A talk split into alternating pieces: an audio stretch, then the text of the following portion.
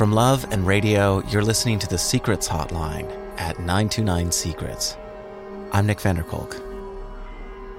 Hi, I heard your solicitation for fears, and I assume it's some sort of Halloween podcast. Maybe I'm too late for it, but my childhood was consumed with this fear of Dr. Seuss books cartoons, etc.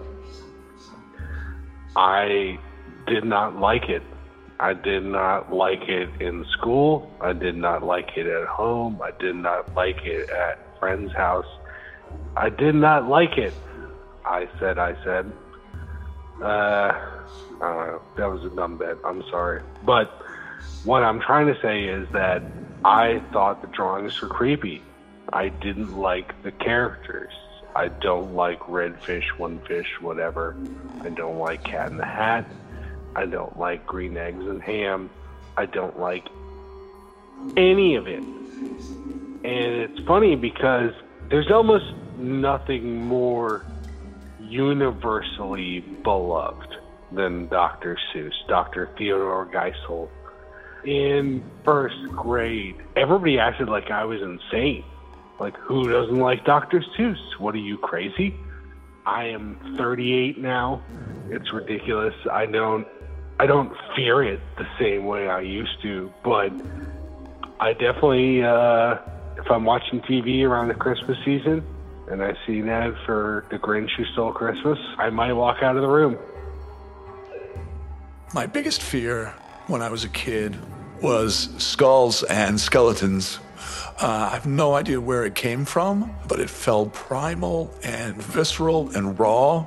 If I saw a book when I was a kid that had a Jolly Roger pirate flag on it, I would have nightmares for like days afterwards. I could not stand to go into museums where uh, there might be mummies or, or bones or of, of any description. I don't have it so much anymore, but this lasted into my teens, well beyond the point at which it was reasonable for a kid to have such an intense phobia.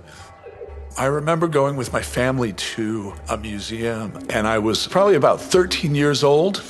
So, definitely at the age where this phobia was something that I was really kind of embarrassed about because I just could not get past it. And the rest of my family went into the sort of the wing where there was a mummy exhibit. And I tried so hard to get the courage to go into that wing and be in the presence of these mummies. I was sitting in the atrium just outside the exhibit, trying to psych myself up, trying to gain the courage. I walk up and I stood in the archway and I looked into a room and I don't know, maybe about 100 feet away, a little bit further, there was a glass case with a mummy inside of it, you know, dimly lit. And I was just like, come on, you fucking idiot. Just walk in there. There's nothing to be afraid of. Just walk in there. And I look at this case and I see this body, and my fear was reverberating in my body so intensely that I literally started hallucinating. I was literally seeing it, not just in my mind's eye, but it was it was actually I was seeing the mummy get up slowly and turn its head towards me. And I gave up. I, I couldn't do it. Somehow I knew that I wasn't literally seeing what I was literally seeing, but I couldn't do it. And I sat back down and I waited for the rest of my family to come out. I'm afraid of mannequins. I'm shit scared of them. I used to have to have my ex-boyfriend walk ahead of me in museums to make sure there wasn't one. And there's lots of secret ones in museums. There's an exhibition in the National Museum in the town I live in that people always encourage me to go to. It's got lifelike, massive features, like realistic portrayals of people in war. And it's scarier when they're bigger and realistic. I'm having watched Westworld too early as a child remembering things coming to life to to kill you? I'm scared of my own shadow. It feels a little immature to admit, but I am. I'm scared of the shadows, and I mean that in a both a physical sense and a metaphorical sense. I recently was hospitalized in a psychiatric hospital, kind of on my own, kind of not. And I think my actual shadow, in a metaphorical sense, so I have to be careful about what I say, is something that I don't want to see. And I feel like I'm being forced to see my past, my past traumas. And when I was a kid, I was actually scared of the dark and I was scared of masks. And it's all coming back. Thanks.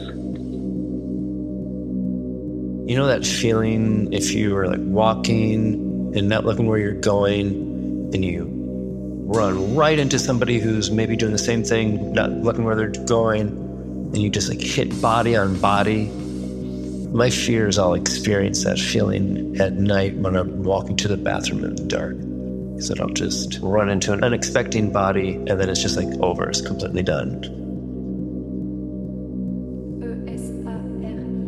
I think what I'm most afraid of, I've always been afraid of it, and I didn't even really know it existed until I saw this movie, The Diving Bell and the Butterfly.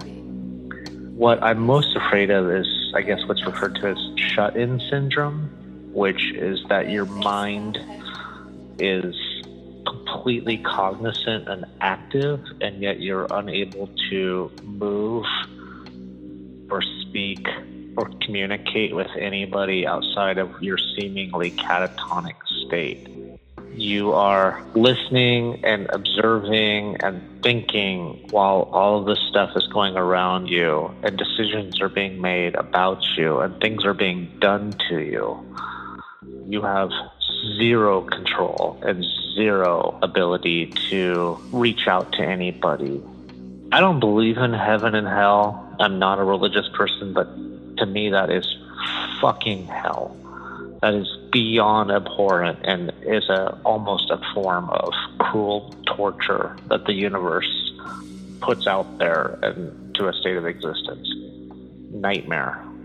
Absolute nightmare. Why are so many people all over the globe choosing the Secrets Hotline as their hotline? Find out for yourself by calling 1929 Secrets.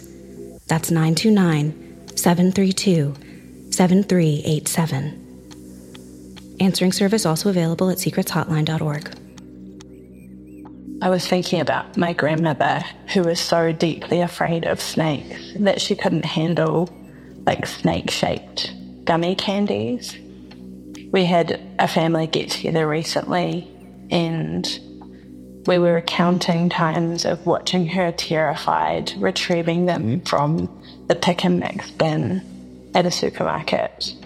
And my sister going to my grandmother's house and being quietly handed a paper bag that she opened to find the severed heads of gummy candies that she needed to decorate a cake. She was a really avid cake decorator. She loved, like more than anything, the crocodile hunter. Amazing woman. I miss her every day. My name is Bones. I just want the little, the little Bones, the the thing where you, where they mute your name. I have a lot of irrational fears, like alligators, even though I don't live where alligators are. But recently, my biggest fear has been that my dad will get into a car accident and won't come home. I feel like I believe in it very much because when I was younger, we weren't as close. And I feel like now that I'm much closer to him, the universe will try to take him away from me. Greetings from Mexico City.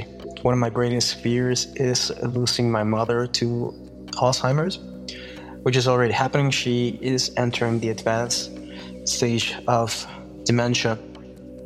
I fear losing her. The person is right there, but the person you knew is gone.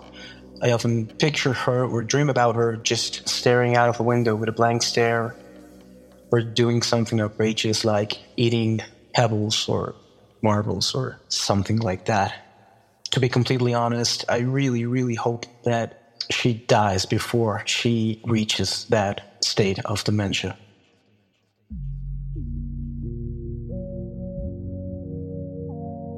Hey, this is for the guy who has only been married five months and he's not sure what to do.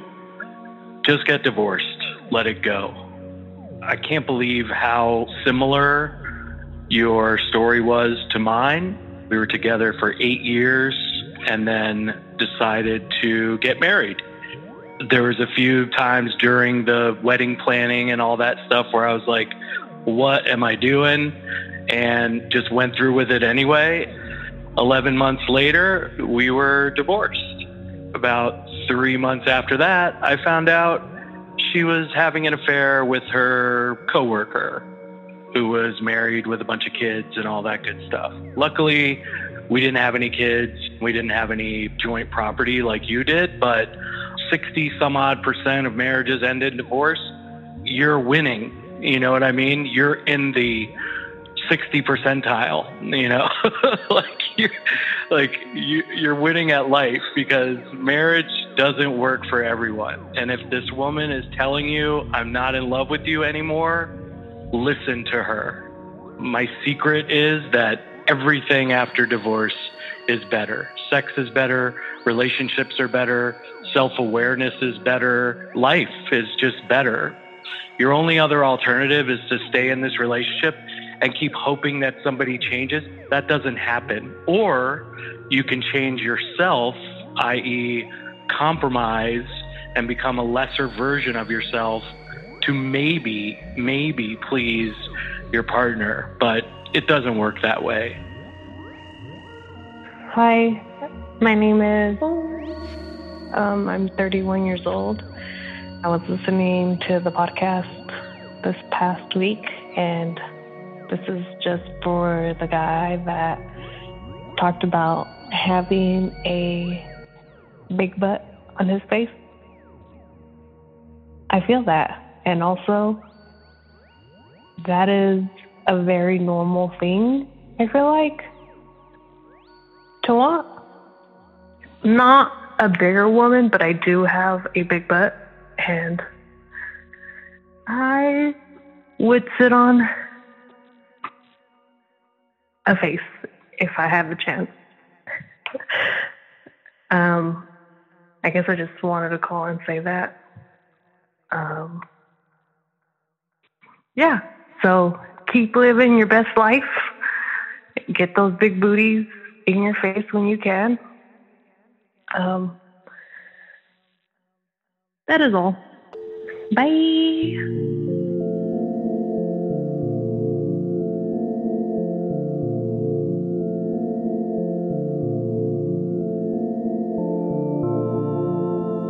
That's it for the Secrets Hotline, for now.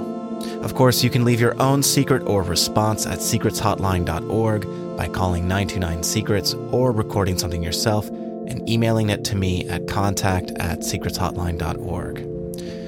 As always, if you change your mind for whatever reason, just call back within 24 hours and I'll make sure your call doesn't make it into the podcast. And if you can, find a quiet place to record and don't use a speakerphone or hands free device quality of the call is much better when you don't. This episode featured the music of H2O. Our end theme is by Stephen Jackson. Check the show notes for the full playlist. The Secrets Hotline is a labor of love and radio and made possible thanks to our subscribers. If you want to join the group of fine, beautiful people who make this show possible, go to loveandradio.org slash member to support us on Patreon, or if you use Apple Podcasts, just subscribe right in the app. You'll be supporting a show you love and get access to special ad free extended episodes. If you like the show, please leave a rating and review in your favorite podcast app. I'm Nicholas Sardine Punch Punch Vanderkolk. Thank you for listening.